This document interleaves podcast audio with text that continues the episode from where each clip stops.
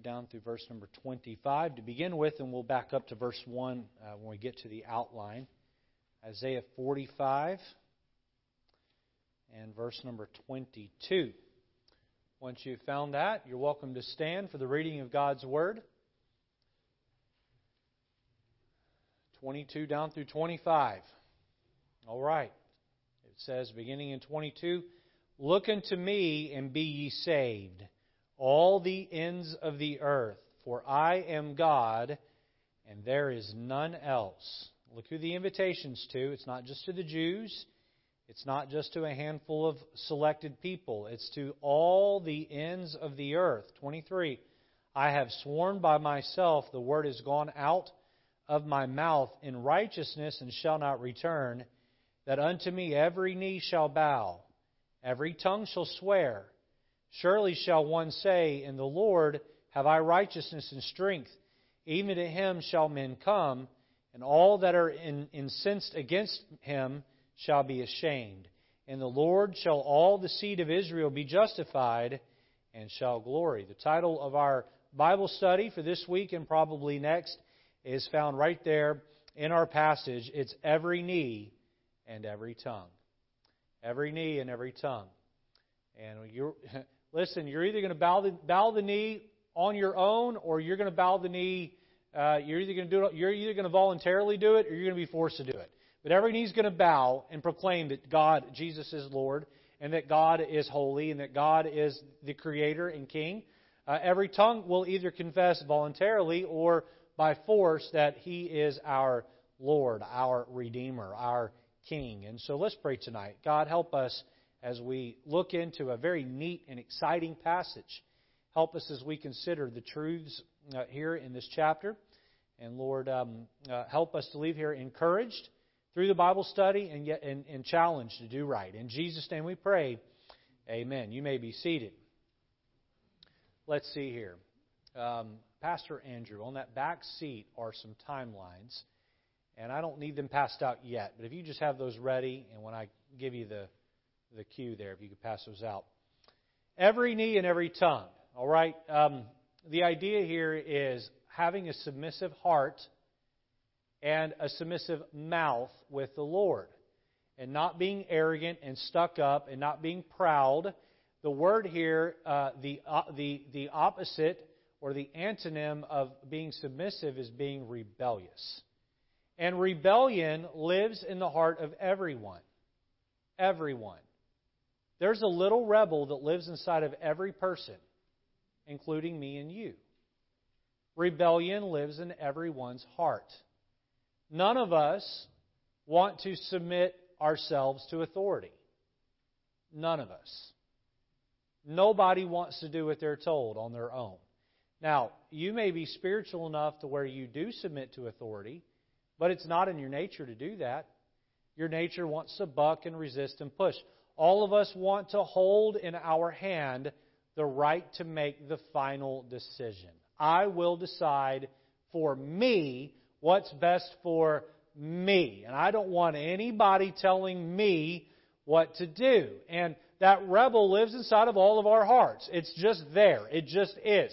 And throughout Scripture, we're given uh, we're given authority figures that are laid out and uh, in Scripture, and they're God-given authority figures. And you know what? When you have God-given authority in your life, it is your part to submit. Now, there are many reasons that people give as to why they do not submit to authority. Many reasons people give. You know what I call these? I call these excuses. Excuses as to why people don't submit.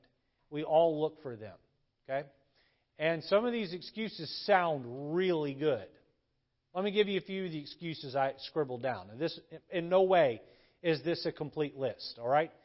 Uh, there are many reasons people give for not submitting. Here's the first one. I wrote down. Because authority is flawed, I, they do not deserve my obedience. Because authority is flawed, they do not deserve my obedience, my submission. You know what? I'd submit, but they don't deserve me to submit because they're flawed. And I just say, whoa, hold on on that thought. Because probably you also have some form of God given authority. And I would ask you a question Are you perfect? Should the people that God has ordered to submit to you still submit even though you aren't perfect? Well, then maybe you should submit even though the people above you also are not perfect. All right? Well, I see this, that, and the other. And you know what? People who don't want to obey authority, you know what they do? They seek to discredit authority. That's what they do. They seek to discredit authority. And you know how they do it?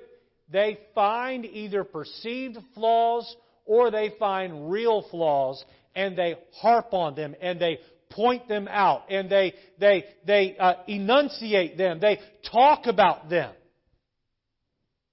You know, uh, to be human is to be flawed, but yet God chooses humans to be leaders. And God chooses humans and He gives them authority.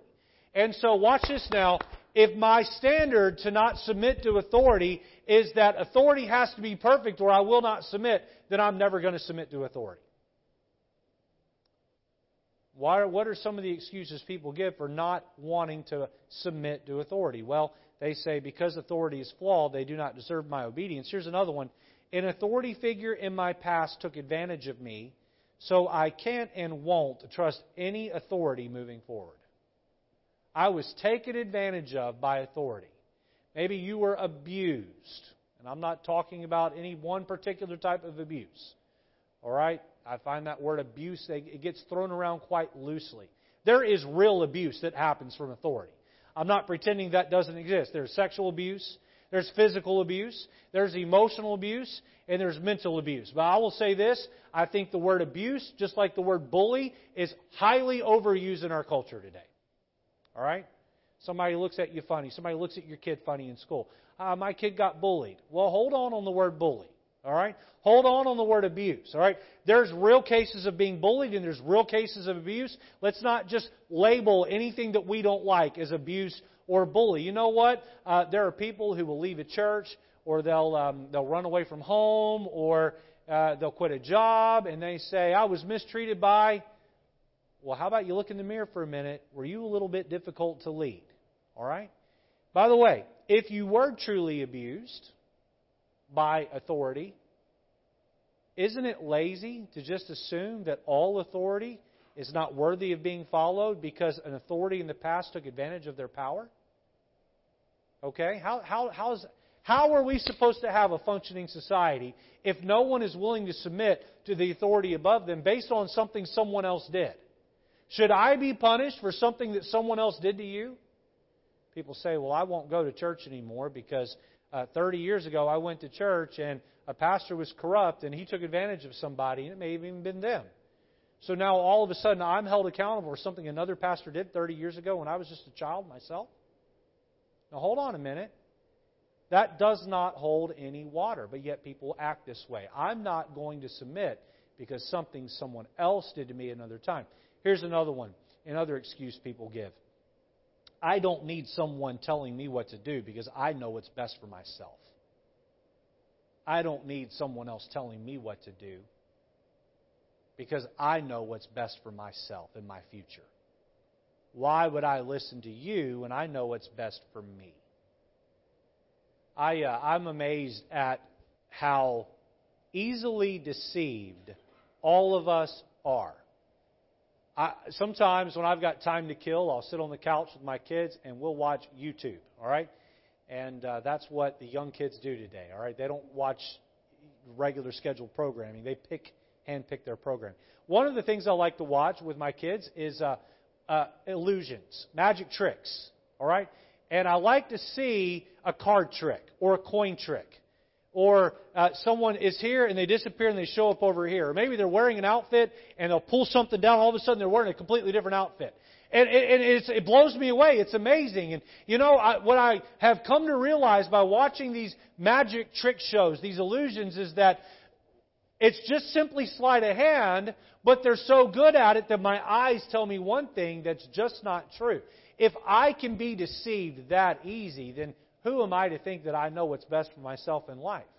Don't you think that Satan is capable of pulling the wool over your eyes? And don't you think it'd be a lot smarter for you to surround yourself with authority that can help guide you and protect you and get you to where you ought to be? Now, what happens when we rebel against God's God given authority? There's a lot of directions we could go with that question. What happens when we rebel against our God given authority? Here's a, a, very simple answer. All right? Here's a very simple answer to that question. When we rebel against God given authority, watch this. We rebel against God. We rebel against God. When children do not obey their parents, it is not just the parents they're disobeying, it is God they're disobeying. And by the way, moms and dads, you are not very wise to punish your children for disobedience without pointing that out to them.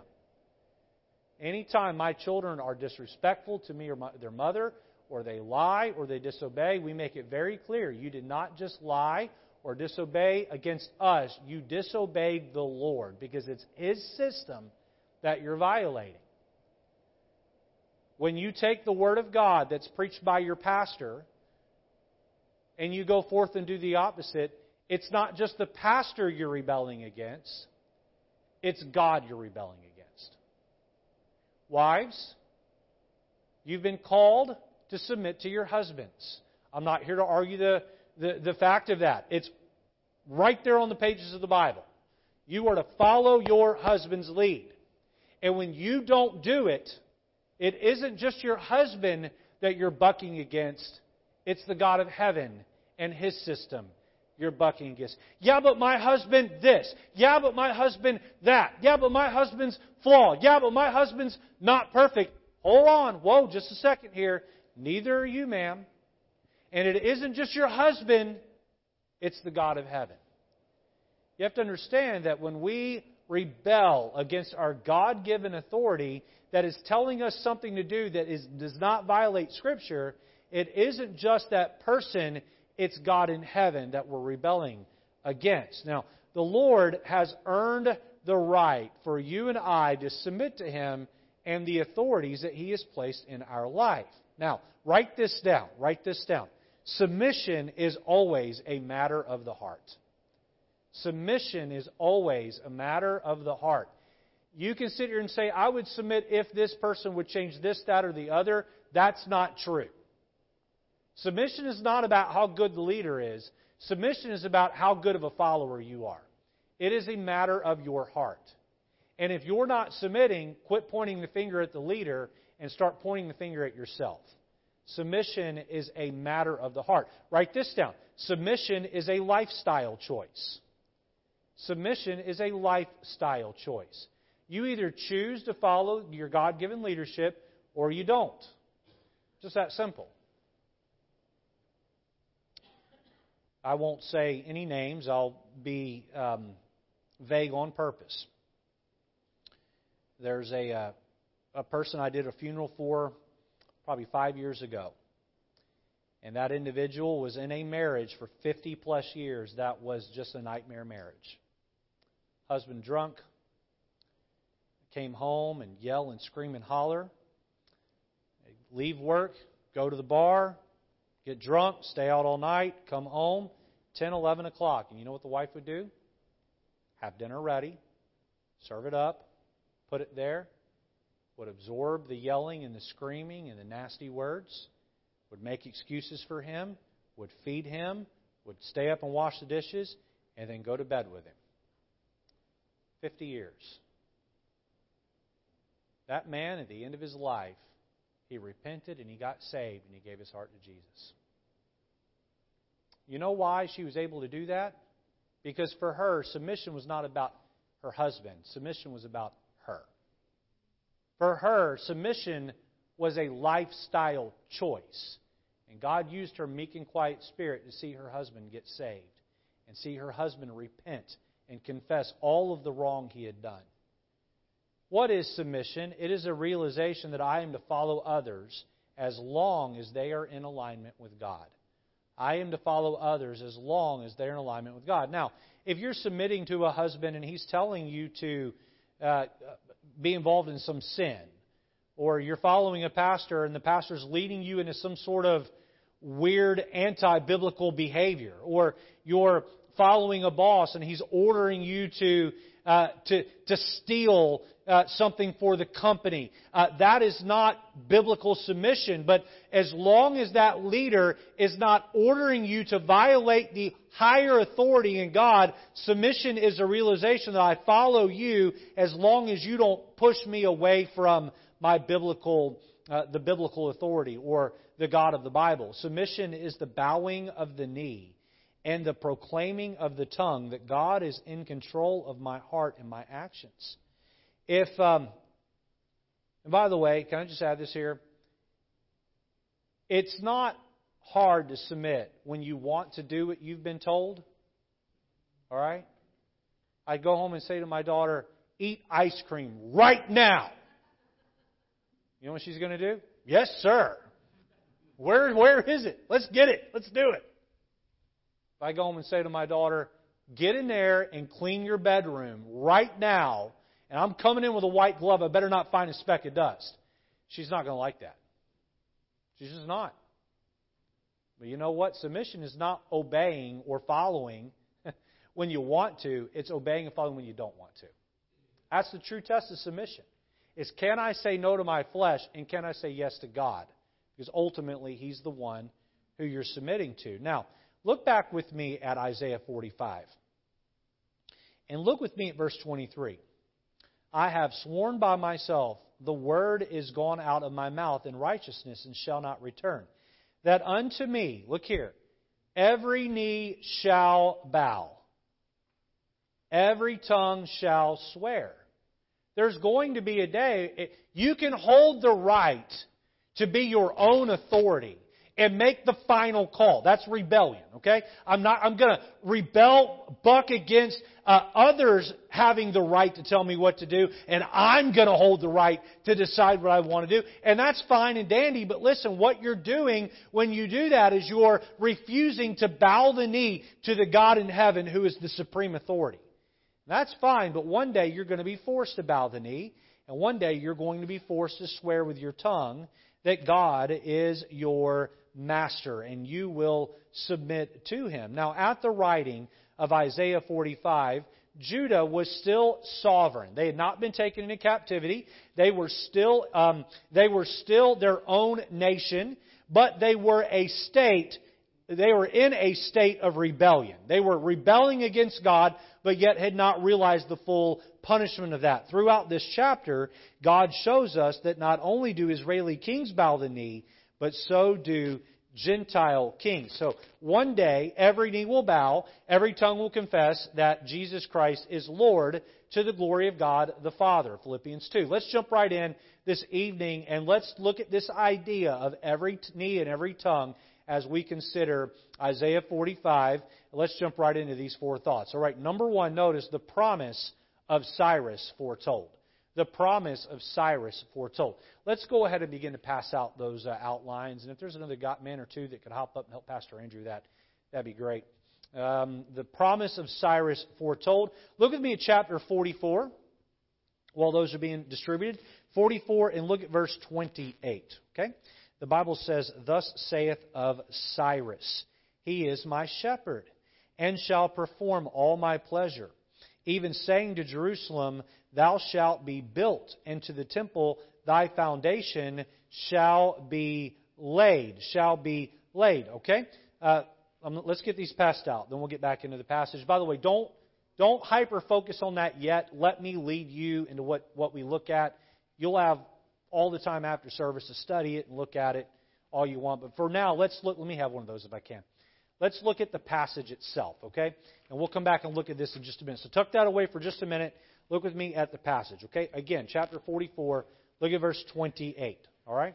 We're going to read through chapter 45, uh, verse number 8, okay? So we're going to read down nine verses beginning in 28. Look here. Thus saith of Cyrus, He is my shepherd, and shall perform all my pleasure, even saying to Jerusalem, Thou shalt be built, and to the temple thy foundation shall be laid. Thus saith the Lord to his anointed, to Cyrus, whose right hand I have holden to subdue nations before him, and I will loosen the loins of kings, to open before him the two uh, leaved gates, and the gates shall not be shut. I will go before thee and make the crooked places straight. I will break in pieces the gates of brass and cut in sunder the bars of iron. And I will give thee the treasures of darkness and hidden riches of secret places, that thou mayest know that I, the Lord, which call thee by thy name, am the God of Israel. For Jacob my servant's sake and Israel mine elect, I have uh, even called thee by thy name. I have surnamed thee. Uh, thou, uh, th- th- though thou hast not known me, I am the Lord, and there is none else. There is no God beside me. I girded thee, though thou hast not known me, that they may know that the rising of the sun from the west, that there is none beside me. I am the Lord, and there is none else. I form the light and create darkness. I make peace and create evil. I, the Lord, do all these things. Drop down, ye heavens from above, and let the skies pour down uh, righteousness. Let the earth open, and let them bring forth salvation, and let the righteousness spring up together. I, the Lord, have created it. So we see the promise of Cyrus foretold. Okay? Uh, let's see here. Take this timeline out with me. And let's look at this together, all right? And this is a neat uh, timeline. I found this some years ago, and I have passed this out in here before, uh, back toward the beginning of the book of Isaiah, probably a year and a half ago. But let's look at it again here, okay? Find Isaiah on the map. He's on the top half uh, toward the uh, end of the right. If you see where it says Assyrian captivity, look down below that, and you see the names Micah and Isaiah. He's got a blue and green stripe around his name, okay? You see that Isaiah lived from the era of Uzziah, Jotham, up through the end of Hezekiah, or near the end of Hezekiah. If you look above that, you see the other kings in red, okay? So he also lived during the reign of uh, Sennacherib, for instance. All right, now look over down below uh, on the next. So that goes through 680 BC, and the way the calendar worked back then is we count down toward the birth of Christ. So the higher the number, the further away from Christ you are, okay? And so look down, um, let's see, look down where it says Manasseh and Josiah. You see that down there? And keep looking to the right, and you get to where it says temple destroyed. And then you keep moving over, it says Zerubbabel. If you look up from Zerubbabel, you see the name Cyrus in red, right below 550, 540, 530. Okay? So look where Isaiah lived. He lived uh, during the uh, time 740 to the, about 690. And um, let's see, Cyrus reigned from 550 to 520. So Cyrus had not even yet been born when Isaiah wrote this passage. In fact, Isaiah wrote this passage 180 years before Cyrus had even been born. And Isaiah gives us his name and tells us what he's going to do. Now, I'm going to blow your mind even further. Okay? The Babylonian Empire was not even a thing when Isaiah wrote this passage. The Babylonian Empire, Babylon was just this little tiny city that had no power. And Isaiah prophesied that Babylon would become a great empire and would carry Israel away into captivity and they would stay in captivity until Cyrus came along and let them out. He prophesied this 180 years before it happened and put it in writing. Now, there were those who said, well, I mean, come on now. There's more than one man named Isaiah in the Bible. How do we know that a different Isaiah didn't write this, you know, after the captivity had happened and that this just got modge podge together?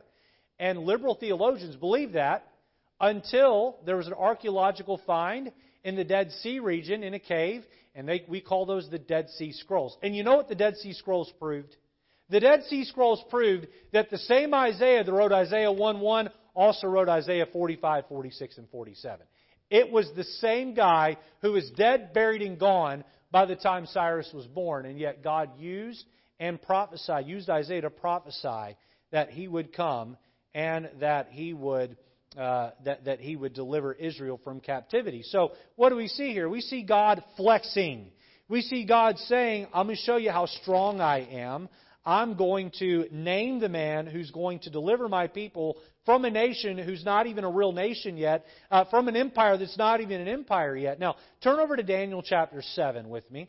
and verse number 5. Isaiah was not the only one to prophesy of this. In fact, Daniel would also prophesy uh, of this very thing. And Daniel would give us even more details. In Daniel 7, you find four beasts, and these four beasts represent the four great kingdoms that would rise uh, and rule. And the first beast is a lion that has the wings of eagles, and that is symbolic of the Babylonian Empire. And uh, then you get to this second beast in Daniel chapter 7, verse 5. All right? Look there. The Bible says in verse 5 And behold, another beast, a second like to a bear, and it raised up itself on one side. Look here.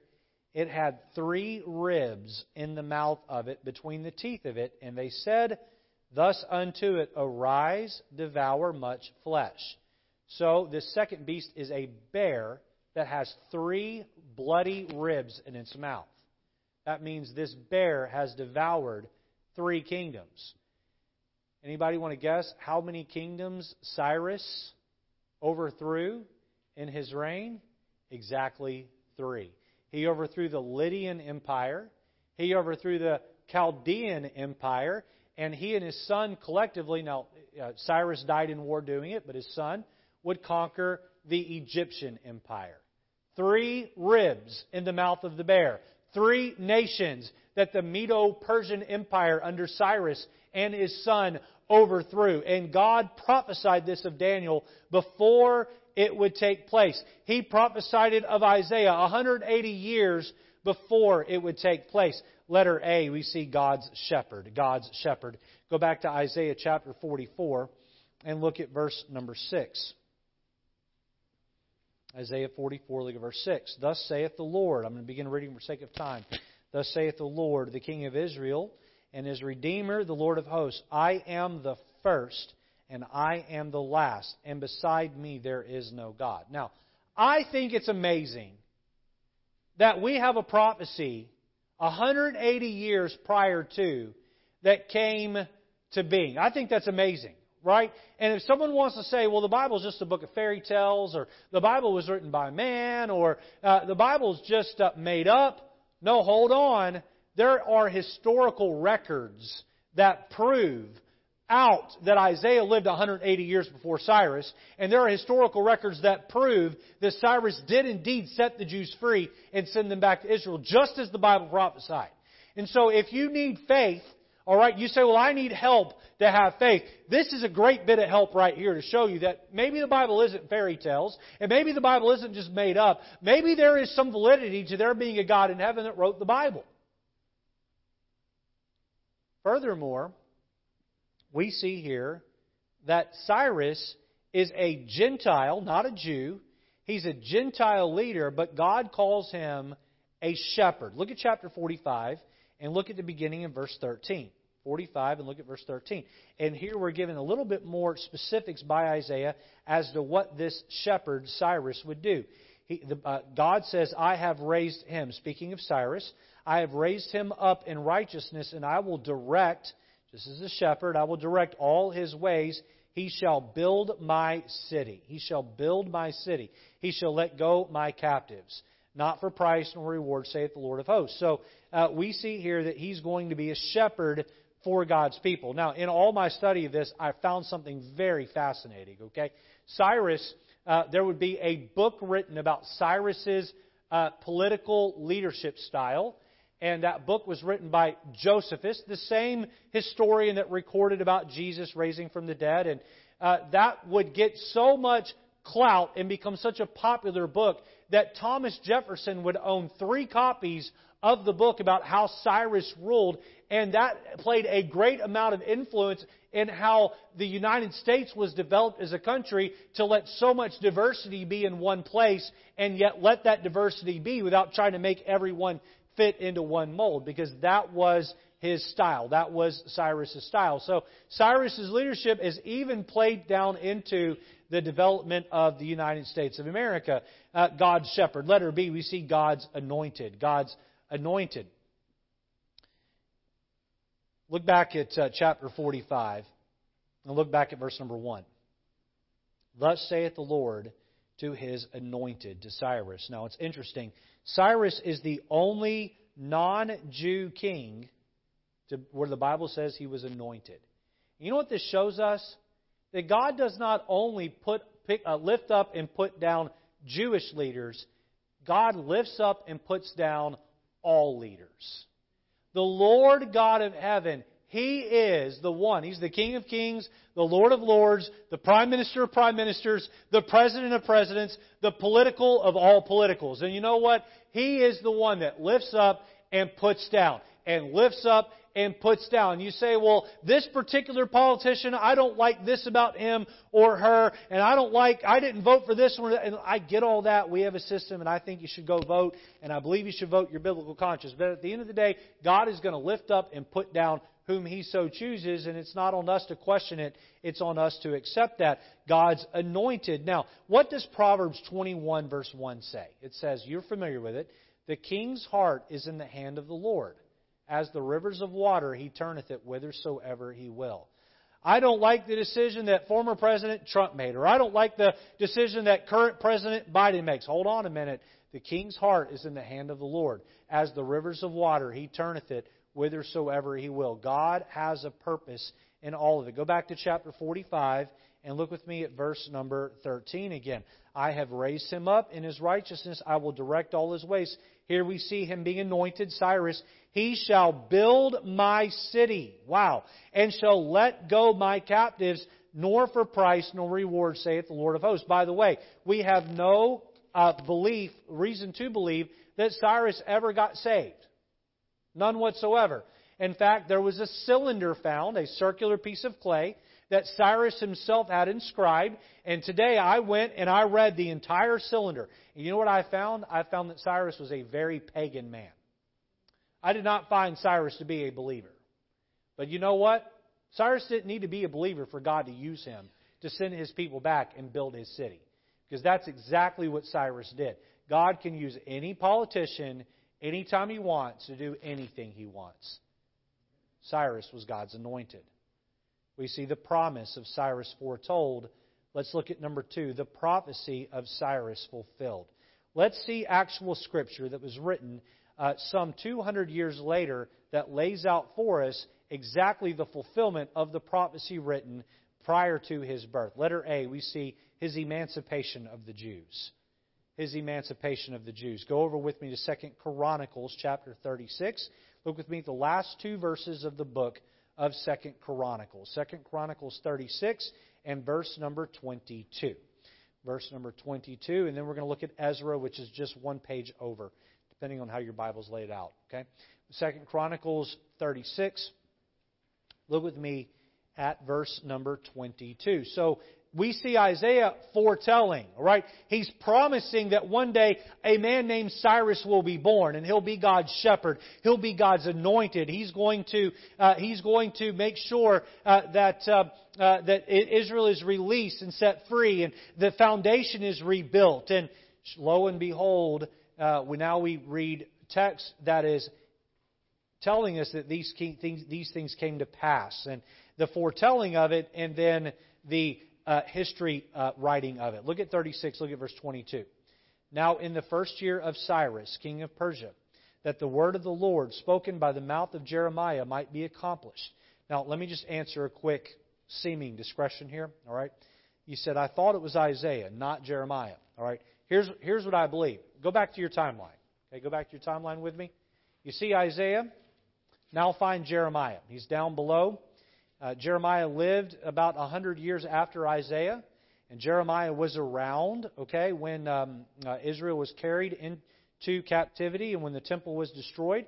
Notice back there in verse 22, it says, the mouth of Jeremiah. Why would have it said the mouth of Jeremiah? Because Jeremiah would have had a copy of Isaiah's writings, and Jeremiah would have said with his mouth what Isaiah would have written down. It does not say by the hand of Jeremiah or the writing of Jeremiah because you can't find any writing about Cyrus in Jeremiah's uh, writings. But Jeremiah, no doubt, spoke of Isaiah's prophecy, and so we get the credit here given to Jeremiah. Jeremiah is simply sharing what Isaiah had written. Go back to 22. Now, in the first year of Cyrus, king of Persia, that the word of the Lord spoken, see there, spoken by the mouth of Jeremiah, might be accomplished, the Lord stirred up the spirit of Cyrus, king of Persia, that he made a proclamation throughout all his kingdom and put it also in writing, saying, Thus saith Cyrus, king of Persia, all the kingdoms of the earth hath the Lord God of heaven given me, uh, and he hath charged me to build him an house in Jerusalem, which is in Judah. Who is there among you of all his people? The Lord his God be with him, and let him go. And so here we have the fulfillment that, uh, lo and behold, Cyrus would take over the empire and he would set them free. Do you all know how he took over the empire? Do you remember the story of um, Nebuchadnezzar's son? Let's see here. His name is, is right here on here. Let me look at it, let me look at it really quick. Nebuchadnezzar. Behind Nebuchadnezzar, we have here it is. Belshazzar. That's it. You remember Belshazzar? He's uh, eating off the plates from the temple that had been stored in Babylon. And all of a sudden, a hand appeared and wrote on the wall, right? And uh, you have been found in the balance and, and are wanting. And, and everyone was afraid. And they called in Daniel, and Daniel translated it. And Daniel said, This night you're going to lose the kingdom. And how did he lose it? Well, Cyrus uh, happened to cut off the water source and came in under the wall in the water duct uh, and surprise attacked and conquered the city. Now, I'm, I'm sort of getting off track a little bit here, but I, I just want to share this with you. So, excuse me for being unscripted for a minute. Go back to chapter 45 in Isaiah 45. Hold your place there in Second Chronicles. And so, not only did God prophesy through Isaiah that Cyrus would rule, but he also prophesied how he would take over the detail 180 years prior is astounding, okay? Look at verse number 1. Thus saith the Lord to his anointed Cyrus, whose right hand I have holden to subdue nations before him. I will loose the loins of kings. Look here. To open before him the two leaved gates. It's the water gates. And the gate shall not be shut. He not only prophesies that Cyrus is going to take over, he tells us how Cyrus is going to take over. How he's going to come in and overthrow Babylon almost 200 years prior. That would be like me standing here right now and writing a prophecy about a president the U.S. will have 180 years from now and telling you what his name will be and writing what the circumstances will be and tell you exactly what he's going to do. You would say, yeah, no way. Okay? There's only one way that's possible, and that's that God is in our tomorrows, and He would tell me exactly what's right. God doesn't work that way anymore, but He sure did during Isaiah's day. So we see the emancipation of the Jews. He comes in, and what does he do? The very first thing he does is he says to the Israelites, Take your things and go back to Jerusalem and rebuild your city. So we see his emancipation of the Jews. Letter B, we see his edict to rebuild the temple. Look with me at Ezra chapter 1, just one page over there from Second Chronicles. Ezra chapter 1, and look with me at verse number 7. And Cyrus the king brought forth the vessels of the house of the Lord, which Nebuchadnezzar had brought forth out of Jerusalem, and had put them in the house of his gods. Now, real quick here, time, uh, time out, history lesson. And uh, let's see, um, 586, was it uh, 586, I believe? Yes, 586 BC. Uh, um, Solomon's temple was totally destroyed by Nebuchadnezzar. It was blown up. And this was done prior to Isaiah. So not only did Isaiah prophesy that Cyrus would, would deliver the Jews from a, a, a, country that had not yet even come to power, or an empire that had not yet come to power, not only did he prophesy that they would be sent back, he also prophesied that the temple uh, that was standing in, in, in great condition would be destroyed and that it would be rebuilt. It's just amazing. Look at verse 7 of Ezra 1. And Cyrus the king brought forth the vessels out of the house of the Lord which Nebuchadnezzar had brought forth out of Jerusalem, and put them in the house of his gods. Even those did Cyrus, king of Persia, bring forth by the hand of uh, Mithredath, the treasurer, and numbered them unto Sheshbazzar, the prince of Judah. And this is the number of them thirty chargers of gold, a thousand chargers, uh, char- chargers of silver, nine and twenty knives, 30 basins of gold, silver basins of a second sort, 410, and other vessels, a thousand, and the vessels of gold and of silver were 5,400. All these did Sheshbazzar bring up with them out of the captivity that were brought up from Babylon unto Jerusalem. Turn over to chapter 6 and verse number 3, Ezra chapter 6. So, all of this silverware, all of these utensils that were made of gold and silver that Nebuchadnezzar had carried away and kept in storage, Cyrus returns them back and sends the Israelites back to rebuild their city. But not only did he free them to do it, he's going to finance it. Look at chapter 6, verse 3. In the first year of Cyrus, the king, the same Cyrus, uh, the king made a decree concerning the house of God at Jerusalem that let the house be builded, the place where they offered sacrifice, and let the foundation thereof be strongly laid, the height thereof three score cubits, and breadth thereof three score cubits, with three rows of great stones and a row of new timber, and let the expenses be given out of the king's house. Not only am I commanding you to build it, I'm going to pay for it, he says, verse 5. And also let the gold and silver vessels of the house of God, which Nebuchadnezzar took forth out of the temple, which is at Jerusalem, um, and brought unto Babylon, be restored, and brought again unto the temple, which is at Jerusalem, every one to his piece, and place them in the house of God. Wow. That's amazing. God said to, through Cyrus, He said, not only am I going to send my people home, I'm going to pay to have it all restored.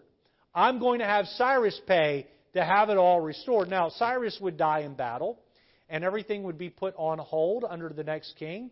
And then eventually Artaxerxes would come in, and then they would petition, and um, Ezra would stand up along with uh, Haggai, and they would preach, and they would rebuild the temple, okay? And they would finish what they started. But the foundation was laid under Cyrus, and they were sent back under Cyrus. And so we see the promise, uh, the prophecy of Cyrus fulfilled, all right?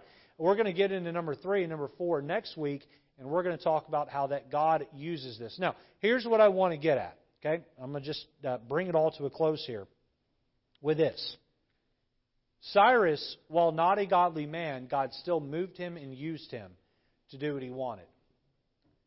Are you someone who does what God wants voluntarily, or does God have to manipulate you and push you around through other uh, sources to get, get you to do what he wants you to do? You see, God is greater than me and you, and God is going to get done with you what he wants with your life. Don't fight the process. Boy, it sure is a lot better if you just submit and follow God's plan. You just do it God's way. You know what? I would rather get to heaven and say, God, I was submissive to you. I was submissive to the authorities that you put in my life. And as a result, I got to go along with and enjoy the process of you building your kingdom. Then, then to get to heaven and find out that I was bullheaded and stubborn, and God had to do all sorts of things to work around me, to use me to build His kingdom, and I didn't get to enjoy any of the process. That little rebel that lives in your heart and that lives in my heart, let's put him away. Let's submit to the Lord. Let's submit to God given authority. Let's be that of a meek and quiet spirit. And that verse does not just apply to ladies, that should apply to all of us. May all of us follow the Lord and be godly in the way we live and how we submit to those He puts in front of us. Let's stand together. Every knee and every tongue. Let's have knees that bow regularly, and let's have tongues that confess the glory of God the Father. Amen?